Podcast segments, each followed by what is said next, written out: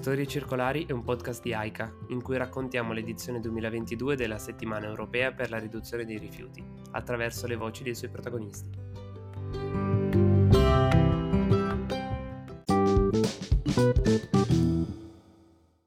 Eccoci, benvenuti a questa seconda puntata della nuova edizione di Storie Circolari, uh, un podcast che dedichiamo alle storie dei nostri action developer, quindi a tutti i partecipanti dell'edizione 2022 della settimana europea per la riduzione dei rifiuti. Ma oggi abbiamo invece un ospite diverso, un ospite speciale che conosce molto bene la campagna e che eh, in realtà ci potrà dare un punto di vista diverso, anche internazionale direi. Abbiamo da Bruxelles Serena Lisai, Project Officer di ACR Plus, che è un'associazione di città e regioni per la gestione sostenibile delle risorse che coordina la campagna a livello europeo. Ciao Serena, benvenuta. Ciao Deborah, grazie per l'invito. Grazie a te di essere con noi, eh, sono sicura che puoi sicuramente dare ai nostri ascoltatori una visione a 360 gradi. E che ci dici quindi della campagna da un punto di vista europeo? Allora, ti direi che prima di tutto la, la campagna a livello europeo è una famiglia gigante di quelle rumorose che fanno un po' di, di disastri ogni tanto, ehm, però che, che, crede davvero tanto nel progetto, questo ti posso dire. Eh beh, ad averne di famiglie così. Noi in Italia siamo molto felici di farne parte, anche se non siamo tra i meno rumorosi, direi. Um, una curiosità adesso che ti ho qui, uh, cosa accomuna queste 14 edizioni della SER? Noi abbiamo tanti partecipanti fedeli che in questi anni si sono appassionati ai vari temi che sono stati promossi sulla riduzione dei rifiuti e in tanti si chiedono quali sono le migliori iniziative, quali sono le caratteristiche chiave delle azioni più impattanti. Sicuramente una cosa che ho notato è che accomuna tante edizioni, al di là chiaramente dal dal tema che noi offriamo, che è sem- sicuramente è semplicemente in realtà un tema di uh, approfondimento. Anche quest'anno che ci stiamo, con- eh, ci stiamo concentrando sul tessile è per approfondire l'impatto del tessile, ma non per chiudere, diciamo, le azioni a solo questa tematica. Eh, però una, una, delle caratteristiche che sicuramente accomunano le migliori azioni, diciamo quelle che poi hanno un impatto eh, più grande a livello di persone coinvolte, a livello anche di materialmente di rifiuti evitati e quindi ridotti, eh, sono quelle azioni che riescono a, a mettere in collaborazione più attori e che non lavorano per compartimenti stagni, ma che accettano proprio questo senso trasversale della, della riduzione di rifiuti. Qual è il segreto di, un, di, una campagna di questo tipo che ha un tono di voce sicuramente eh, positivo, anche gioioso, scherzoso, eh, che va forse controtendenza rispetto a tutte le notizie negative e i disastri che, eh, che ascoltiamo ogni giorno? La campagna ha deciso di mantenere questa sì, identità molto più, come dicevi tu, allegra, eh, giocosa, perché il tema, il tema, affrontato è tutt'altro che, che in realtà giocoso, però eh, è una campagna di comunicazione, una campagna che cerca di, di svegliare le persone, che cerca di attivare appunto quelli che noi chiamiamo action developer. E quindi eh, cerca di portare davanti loro, ai loro occhi la realtà dei fatti sicuramente e quindi tutti gli impatti, per esempio quest'anno l'abbiamo fatto tanto eh, promuovendo, raccontando gli impatti che ci sono, che, che, la, che, l'industria tessile produce sia sul pianeta che sulla, sulla società a livello proprio di, di, di esseri umani e di persone. Però allo stesso tempo è sempre stato molto importante all'interno della campagna dare una, proprio chiamare all'azione e non fermarsi davanti al eh, oddio la situazione è, è grave, non posso fare niente, è talmente grave che non posso fare niente. Perché questo tipo di pensiero in realtà di Uh, rendersi conto, per esempio, no? tutta la questione dei cambiamenti climatici, rendersi conto che i cambiamenti climatici esistono, ma che sono talmente gravi che io non posso fare niente, quindi continuo la mia vita, è uguale a dire i cambiamenti climatici non esistono a livello di reale um, impatto che tu puoi avere su, sulla questione. E quindi in questo modo noi con, con una campagna così in cui cerchiamo di, di, svegliare un po' le menti, cerchiamo proprio di mettere le persone uh, in prima fila. Quest'anno la settimana europea per la riduzione dei rifiuti promuove 10 parole chiave, un vero e proprio mini vocabolario per un settore del tessile più circolare e sostenibile. Dici di più, Serena. Devo dire che le 10 parole potevano essere 100, però le abbiamo selezionate in modo che ognuna di loro uh, attivasse la curiosità di saperne di più.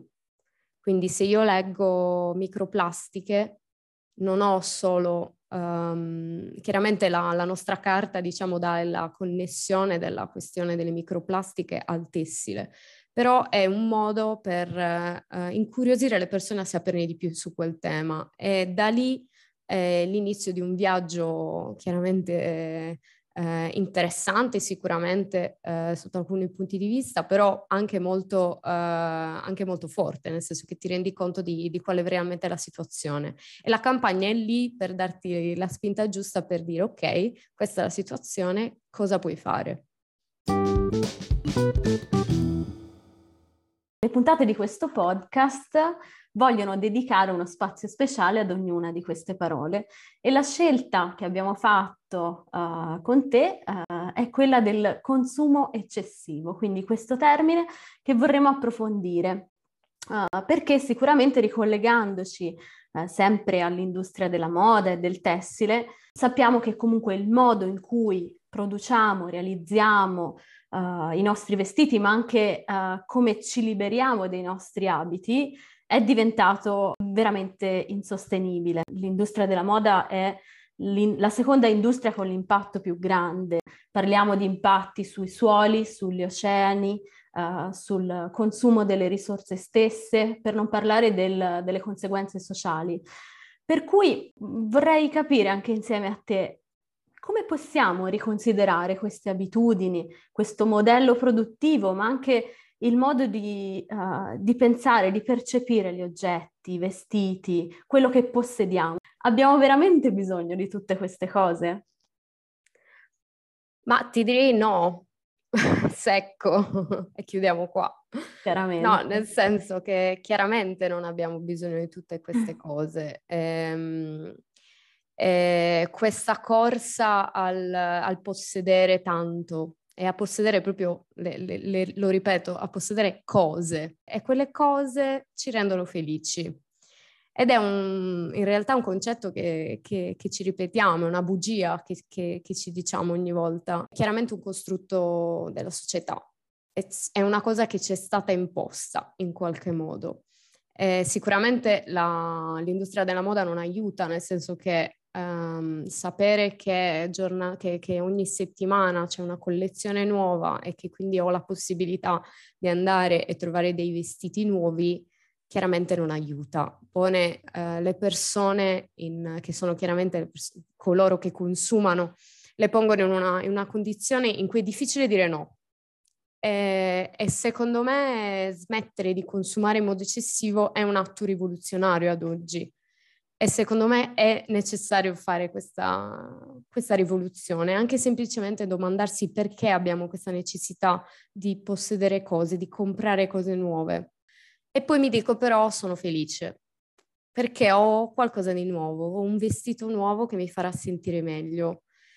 E quindi è, è chiaramente, c'è chiaramente qualcosa di sbagliato in questo. Io non ho una laurea in psicologia per dirlo, però molti psicologi lo, lo dicono. Non abbiamo bisogno di, di, comprare cose nuove, non abbiamo bisogno di avere cose nuove per essere più felici ed è sicuramente un atto rivoluzionario dire no, io mi oppongo a questo, mi pongo più domande eh, prima di comprare e se lo faccio lo faccio in modo consapevole perché so che cosa c'è dietro e sicuramente questo mi spinge a farlo anche in modo mm, più giusto, più sostenibile, quindi guardando i, materiali, la, l'origine dei, dei, vestiti e anche chiedendomi ho davvero bisogno dell'ennesimo paio di scarpe.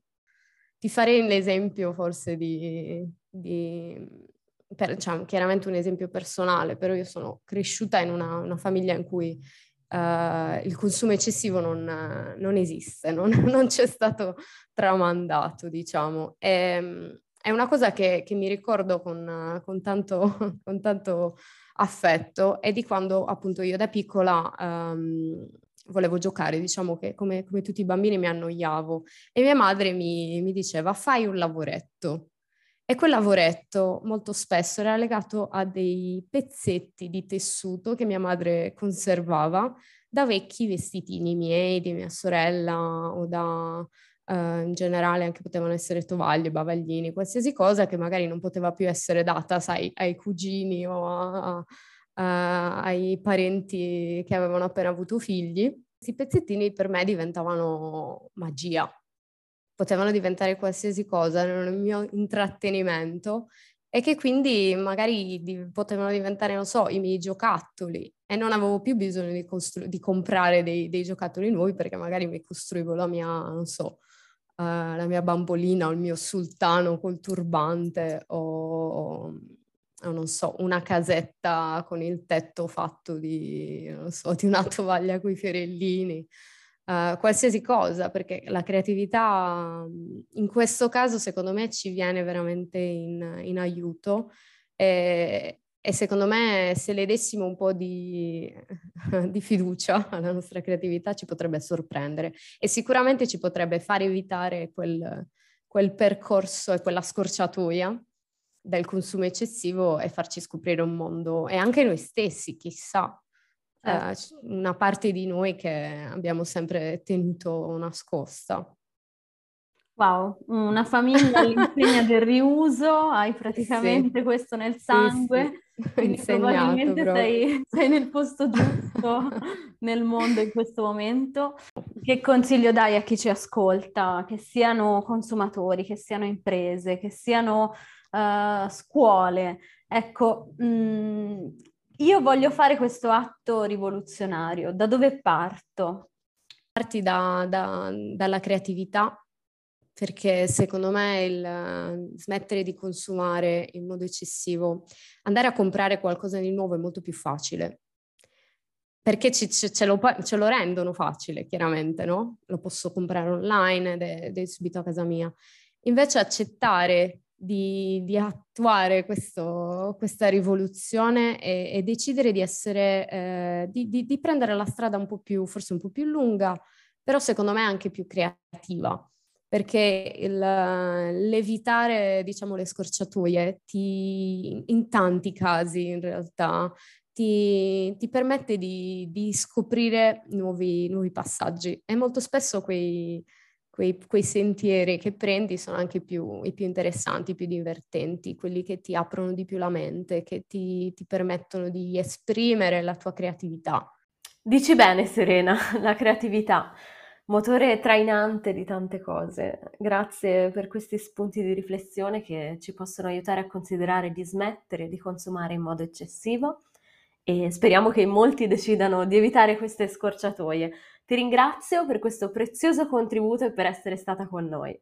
Grazie a te, grazie mille anche per eh, il lavoro che, che fate in Italia, visto che mi supportate e mi sopportate parecchio. Quindi Ti amiamo. Grazie tanto. Ciao Serena, grazie ancora. Ciao e buona settimana per la riduzione dei rifiuti. Consumo eccessivo è la causa del sovrasfruttamento delle risorse naturali, perché si consuma più di quanto sia realmente necessario.